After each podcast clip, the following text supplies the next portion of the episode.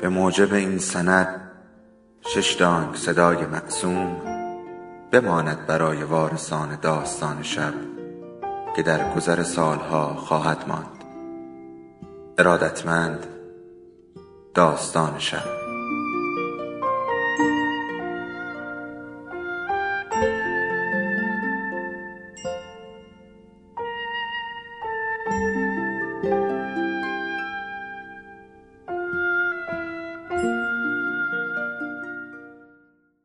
یکی بود، یکی نبود.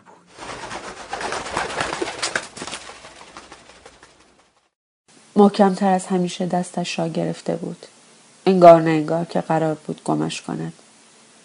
آنقدر دست کوچکش را در دستهایش فشار می‌داد که گاهی صدایش را در می‌آورد.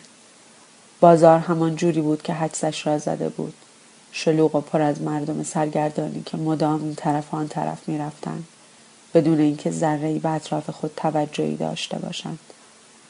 نباید دوچار شک می شد. این را بارها و بارها با خود تکرار کرده بود. اصلا چهار شب می شد که نخوابیده بود و مدام فکر کرده بود. مطمئنا خدا هم دلش نمی خواست این طفل معصوم اسیر زندگی نکبتبار او شود. هرچه یادش بود زندگی هیچ وقت روی خوشش را به او نشان نداده بود. در قسمتش نبود بچه‌ای داشته باشد. بقیه بچه هایش را شوهر معتادش در همان سالهای اول تولدشان فروخته بود و پولهایشان را دود کرده بود توی زیر زمین و آشپزخانه و رختخواب و چقدر زجه زده بود، چقدر نفرین کرده بود.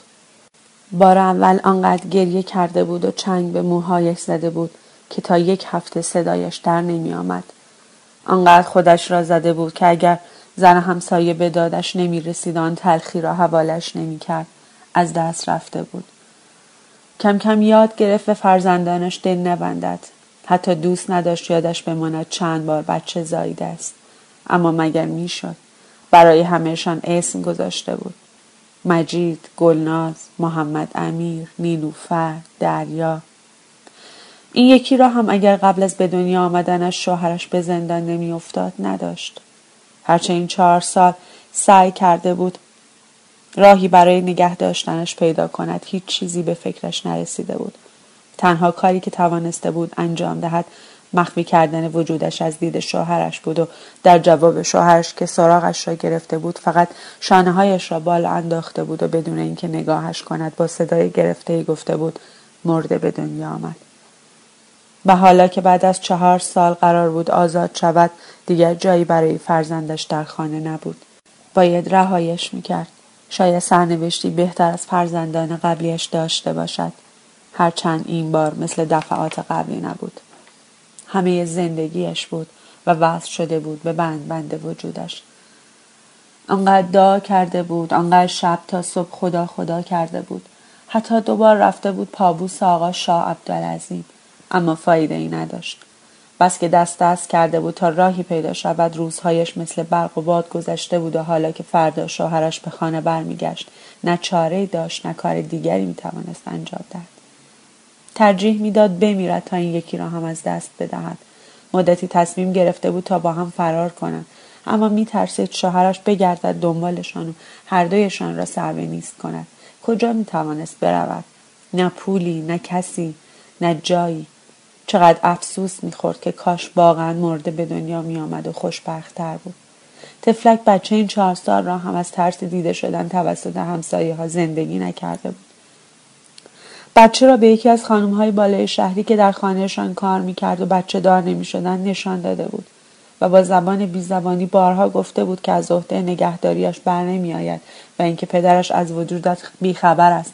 هرچند زن صاحب خانه بچه را میخواست، اما همسرش اجازه نداد به فرزندی قبولش کنند. میگفت شوهرت که آزاد شود شاید بو ببرد و بفهمد و بچهش را بخواهد و هرچه گفته بود که نمیگذارد چیزی بفهمد، اما شوهر صاحب خانه نپذیرفته بود. انگار هیچ کسی در دنیا دلش نمیخواست بچهش خوشبخت شود. اما او تصمیمش را گرفته بود. باید هر کاری میتوانست میکرد و تا قبل از تاریکی هوا فرزندش را به دست سرنوشتی بهتر میداد.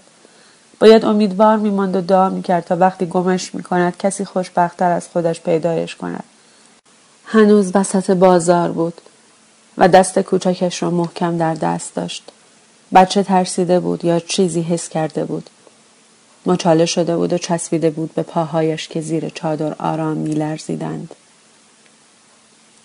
برای آخرین بار دستهایش را فشار داد و به چشمان نگرانش که انگار از دور دست ها پایین تر خیره شده بودند به چشمانش لبخند زد و بدون حرفی دستهایش را آرام ول کرد. بچه چنگ زد به چادرش. صدای ضربان قلبش آنقدر زیاد بود که می ترسید کسی متوجه شود. پاهایش می لرزید. دهانش خشک خوش شده بود. دست برد و دست کوچکش را آرام از چادرش جدا کرد. سکه‌ای در دستش گذاشت و به کمی آن طرفتر اشاره کرد. برو پفک بخر. کودکش با تردید سکه را نگاه کرد. به او لبخند زد تا باورش شود. خندید و دوید سمت مغازه. چه ساده می شد گولش زد. دور که شد قلبش کنده شد. چسبید به دیوار و با آخرین توانی که داشت کشان کشان گم شد میان جمعیت. گوشه‌ای پنهان شد و از پشت پرده اشک زل زد به در مغازه. خیلی زود با یک پفک بزرگ در دستانش از در مغازه دوید بیرون و آمد و ایستاد درست جایی که آخرین بار مادرش را دیده بود و شروع کرد به صدا کردنش. مامان گفتنش تمام اشک‌های عالم را پاشید به صورتش. باورش نمی‌شد این کار را کرده باشد. زار می‌زد و قربان صدقه‌اش می‌رفت. چقدر قشنگ می‌گفت مامان. آنقدر که تمام بندهای دلش را پاره می‌کرد. آنقدر بلند بلند زار می‌زد که مردم نگاهش می‌کردند. هم به او هم به کودک پفک به دستی که وسط بازار ایستاده بود و با گریه مادرش را صدا می‌زد. شاید می‌مرد، اما نمی‌توانست چیزی را عوض کند. به زودی دوباره بچه دار می‌شد. شاید این بار می‌توانست شوهرش را راضی کند که بچه را نفروشد یا آنقدر بچه می‌زایید تا شاید یکی هم سهم خودش شود. اصلاً کاش شوهرش می‌مرد. کاش هیچ وقت آزاد نمی‌شد. چقدر هوای بازار کم بود و سقفش کوتاه. انگار همه مردم بازار از روی سینه‌اش رد می شدند. می دانست آنقدر گریه می کند تا کور شود. می خواست تمام سوی چشمش را از تصویر تنها فرزندش پر کند. کاش همه چیز فرق می کرد. یا تنها یک چیز. شاید آن وقت می توانست همه چیز داشته باشد. دستهایش خیس عرق بود و چادرش خیس گریه. هنوز پفکش در بسته بود و میدانست همان گونه خواهد ماند. میدانست که هیچ وقت پفکش را نخواهد خورد. آنقدر میان جمعیت چشم انداخت بلکه خدا را ببیند. اما او امروز هیچ جا نبود. هوا تاریک میشد.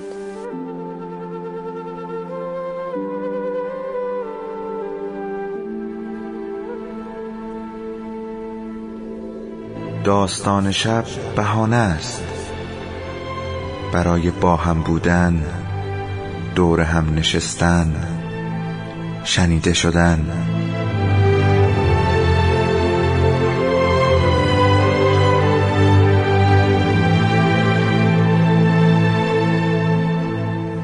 صدای افسانه ها رو میشنوین.